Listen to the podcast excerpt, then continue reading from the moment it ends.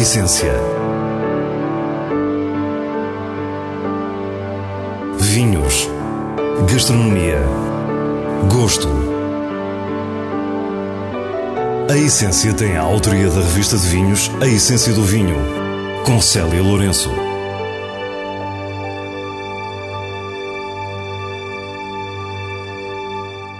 Boa noite. Hoje vamos conhecer Vítor Claro e o seu projeto Dominó que começou em Porto Alegre. Depois viajamos até ao Funchal para perceber o que é o trabalho de um restaurador de vinhos. Por fim, temos as sugestões semanais e a leitura nos vinhos de bolso. Fique e descubra a nossa proposta para o que é realmente essencial. Alguns conhecem Vítor Claro pela sua cozinha, outros pelos seus vinhos Dominó. Vítor Claro é um conjunto de tudo isso. Até há cerca de dois anos conjugou as duas atividades. Tinha um restaurante e era produtor de vinhos. Com apenas 21 anos, teve o seu primeiro restaurante no bairro Alto, o Pica no Chão. Antes disso, estagiou com um dos grandes chefes de cozinha da altura. Eu trabalhei com o Santi antes da, Não vou dizer que foi antes da moda da cozinha. Foi antes da cozinha se transformar no circo que se transformou agora. Foi no ano 2000 que eu trabalhei com ele. Santi Santa Maria, que faleceu em 2011, foi o primeiro chefe catalão a receber três estrelas Michelin. E a sua atitude crítica relativamente à cozinha molecular e a chamada cozinha tecno-emocional gerou grandes polémicas. Vítor Claro estagiou durante seis meses no seu restaurante El Racó de Canfabes, em San Celoni, a 50 km de Barcelona. Devo dizer que na altura, aquilo que eu vi no Santo e Santa Maria não havia em Portugal. O Santi era um, era um regime de alta cozinha que eu não fazia sequer ideia que existia. Vítor é muito pragmático na avaliação da lógica desse regime de trabalho para um restaurante do nível do Canfabres é indispensável, mas percebeu que não era o que queria para a sua vida. Aquilo que eu gosto num restaurante, na realidade, é cozinhar. Eu adoro, eu adoro cozinhar. Sou muito mais cozinheiro do que alguma vez fui restaurador. O trabalho de restauração propriamente dita não, não, não o consegui fazer suficientemente bem para que fosse um negócio viável. O seu último restaurante chamava-se Claro, em Passo de Arcos, na Marginal de Cascais. Foi com surpresa e pena que os clientes viram desaparecer a hipótese de desfrutar a sua cozinha, que o próprio Vítor define como simples, leve e com sabor. 16 anos depois, depois de ter eh, visto mais chefes a trabalhar, ter tive um restaurante, saí, tive outro restaurante, vendi, tive outro restaurante, vendi. Hum, depois desses, desses processos, há, há coisas que a gente vai escolhendo na vida, não é? Há uma tranquilidade nestas palavras que nos mostra que está mais feliz. Vítor Claro produzia vinho desde 2010 e no verão de 2016, juntamente com a mulher, toma a decisão de fechar o restaurante para se dedicar exclusivamente aos vinhos. Diz-nos que, apesar de ter sido uma decisão dura, foi muito fácil porque sabiam exatamente o que queriam. E chegamos ao momento em que se impõe a pergunta: como começou o gosto pelo vinho? Há uma pessoa fundamental no meio disto tudo. Eu, em 2004, estava a fechar o restaurante do Bairro Alto e o Dirk estava com três sócios a gerir um restaurante no Casino Estoril, que só fazia jantares. E convidaram-me para ir tomar conta do restaurante, para ir para a cozinha. Dirk Nipor é uma das grandes figuras do vinho em Portugal. Produtor, criativo, curioso, embaixador, generoso, amigo incansável. Todos estes termos se podem aplicar a esta figura ímpar. Eu gostava de vinho, mas não, não me davam especialmente prazer. E tive a sorte com o Dirk provar dois, dois ou três vinhos, desmudar, mas de, de, nos mudar, não, de me mudar. De facto, a questão é mesmo essa. Uh, são vinhos que, se calhar, se a Célia provar, podem não lhe dizer nada e a mim mudaram-me completamente a maneira de pensar e de, e de cozinhar e de olhar para os produtos e olhar para a matéria-prima e perceber o que é que se pode fazer. Mais tarde, depois da experiência no restaurante X Turil, os caminhos dos dois amigos voltam a cruzar-se. E o Dirk ficou a tomar conta de um restaurante no Porto e voltou-me a convidar. E aí aproximei-me um bocadinho mais do, do Dirk, comecei a ir mais vezes à quinta dele, fui lá visitar na Vindima duas ou três vezes, comecei a perceber o que, é que era o método de... o que, é que era fazer um vinho. Depois foi trabalhar para o restaurante da Herdada Malhadinha, no Alentejo, onde convivia diariamente com vinhas e adega. Nessa altura pensa seriamente fazer um vinho, num misto de aventura, desafio e muita curiosidade. Bem, foi a curiosidade, sim, foi, foi curiosidade pura foi aquele bichinho de experimentar fazer como é que como é que como é que a gente vai fazer isto. A mesma coisa que eu como cozinheiro ir a um, ir a um restaurante, sei lá, uma cozinha qualquer exótica e tentar perceber, pá, mas como é que se faz isto? E chegar a casa e experimentar a fazer. Alguém lhe fala de uma vinha abandonada em Porto Alegre, na Serra de São Mamed. Quando vai visitar a vinha, descobre que já tinha sido arrendada, mas a viagem não foi perdida.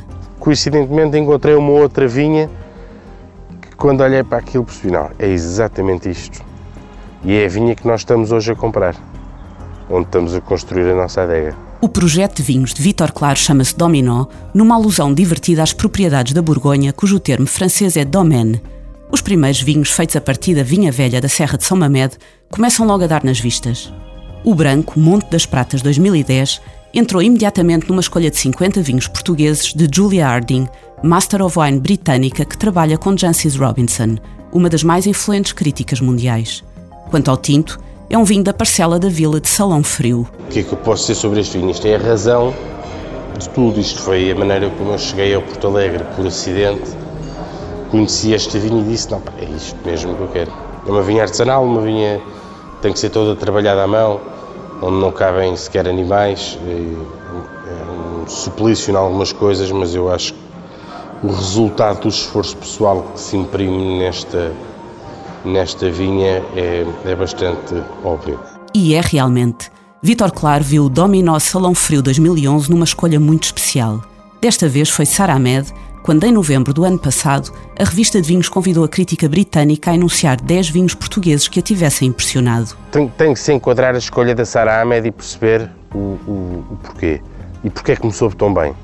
Quando provou os vinhos da primeira vez não ficou 100% convencida que achou-os demasiado duros e demasiado pesados. E é uma opinião consistente que há hoje quando se prova um dominó acabado em garrafa. Isto é demasiado duro, é demasiado. Sara Ahmed quis provar vinhos com mais idade para perceber a evolução. Não, é não é um teorema, mas é muito frequente muitos vinhos que em novo não dão grande prazer e se encontram fechados, uh, darem mais prazer ao longo do tempo. E ela provou um vinho já com 8 anos, ou 7 anos, e disse, pá, isto está, isto é fantástico. Vítor Claro continua a descobrir vinhas esquecidas noutras regiões, na beira, em Carcavelos ou em Colares. Tal como na cozinha, nos vinhos tem uma atitude purista e uma intervenção mínima. Eu acho que são vinhos muito artesanais. São vinhos que não são isentos de defeitos, não são vinhos cheios de volume, não são vinhos com muito álcool e muita prontidão. Eu não me importo nada que os vinhos sejam aparentemente menos concentrados e menos cheios, se depois mostrarem frescura e precisão com a idade. O seu nome surge associado ao movimento dos vinhos naturais, mas não recorre a esse argumento. É tudo uma questão de filosofia e de atitude. Diz-nos que Sara Ahmed veio confirmar que o seu caminho está certo. De facto, ao fim de não sei quantos anos, que eu não tenho formação nenhuma de enologia, não é? Uh, gosto de ir falando e visitando. Sei o que é que gosto, sei como é que eu acho que devo fazer as coisas e haver alguém que me diz: pá, não, olha, afinal mantém isto, o caminho até está certo. Não era muito honesto eu dizer que não sabe bem e que não é fantástico, porque é. Fomos encontrar o Sr. Gonzaga Drummond no Funchal, onde faz restauro de antiguidades. E leva a profissão à letra, já que no termo antiguidades cabem não só peças de mobiliário e obras de arte, como também vinhos. Os vinhos muito velhos requerem cuidados especiais e, como o Madeira é um dos que mais tempo vive, o Sr. Gonzaga encontrou um nicho de mercado e diz-nos como tudo começou. O meu pai já era um, um produtor, era um apaixonado pelo vinho e passou-me alguma dessa paixão.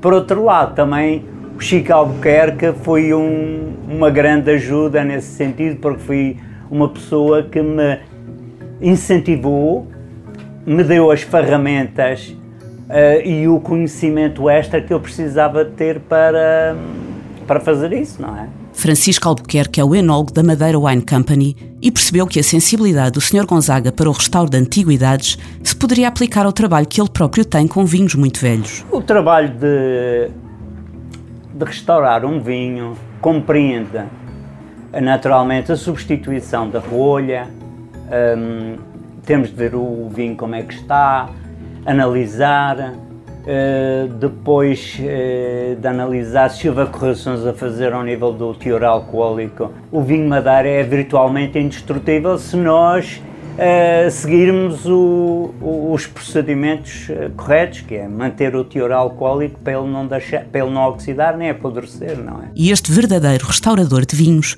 continua a explicar-nos o processo. Depois das análises e correções se necessárias, vem a limpeza. E no vinho nós também temos de retirar os tartaratos em excesso, porque ao fim e ao cabo visualmente são negativos. Temos de, de lavar as garrafas de uma forma em que só retiramos do interior aquilo que, que tem a mais, deixando no exterior toda a, a patine que os anos ajudaram a, a criar, não é? A fase do engarrafamento termina com a colocação da rolha, havendo ainda que lacrar com o sinete do proprietário. Quisemos saber o que é mais difícil: restaurar um móvel ou um vinho? Uh, são igualmente difíceis, mas hum, eu penso que é mais fácil restaurar um móvel. O Sr. Gonzaga vai revendo todo o processo à medida que nos explica a exigência do trabalho. Um móvel a gente pode pôr e pode tirar. Se não ficou bom, a gente retira e volta outra vez a fazer o, o trabalho. No vinho não se pode fazer isso. Portanto, tem de se pensar muito bem, tem de se fazer muitas provas à parte, tem de se fazer as análises, tem de se fazer uma série de coisas para que o resultado final seja efetivamente aquele que a gente quer. Há um ambiente quase ficcional e romântico. Alguém que vive rodeado de antiguidades cujo gosto por vinho leva a cuidar de garrafas com centenas de anos para que não morram. E o Sr. Gonzaga só podia ser também um colecionador. Para terminar, pedimos para nos falar das suas garrafas mais antigas de vinho Madeira. Mais antigos, tenho de 1789, um cercial que eu fiz um trabalho de restauro e que me pagaram com algumas garrafas. Tenho Malvasia de 1814, tenho ali umas uh, Kassab Cercial de 1808 e 1825. Uh, eh, tenho uma joia, uma, eh, um, uma alvazia de 1862. Tenho um bastardo de 1889 que é, que é fantástico. As sugestões semanais são escolhas do diretor da revista de vinhos, Nuno Pires, a partir dos selos altamente recomendado e boa compra da revista. Sidecar 2017 é um vinho branco produzido por Susana Esteban e feito em parceria com Jorge Luque, crítico de vinhos brasileiro. As uvas têm origem em vinhas velhas de Porto Alegre e o vinho foi vinificado num túnel de Alsácia com quase 60 anos. É muito mineral e cremoso, de alma vibrante, que nos emociona. Por isso, é um vinho altamente recomendado. O segundo vinho é também um branco de 2017. Desta vez vem da Bairrada e trata-se do Quinta do Valdoeiro, produzido pelos Vinhos Messias. Elaborado a partir de um lote de Erinto, Bical e Chardonnay, é um vinho equilibrado, de aproximação fácil e grande frescura. Para a revista de vinhos, é uma boa compra. O tema para os vinhos de bolso de hoje é o enoturismo. Rita Soares, produtora da Herdada Malhadinha no Alentejo, reuniu as fotografias de António Homem Cardoso, os textos de Margarida de Magalhães Ramalho e lugares de excelência. Com Portugal Wine and Lifestyle, viajamos pelo país inteiro através de experiências únicas de alojamento, paisagem, refeições, vinhos e spa. É um livro bilingue em português e inglês da editora By the Book. É com este vinho de bolso que nos despedimos. Para a semana, à mesma hora, teremos mais vinhos e muitas histórias contadas por quem os faz. Bom fim de semana.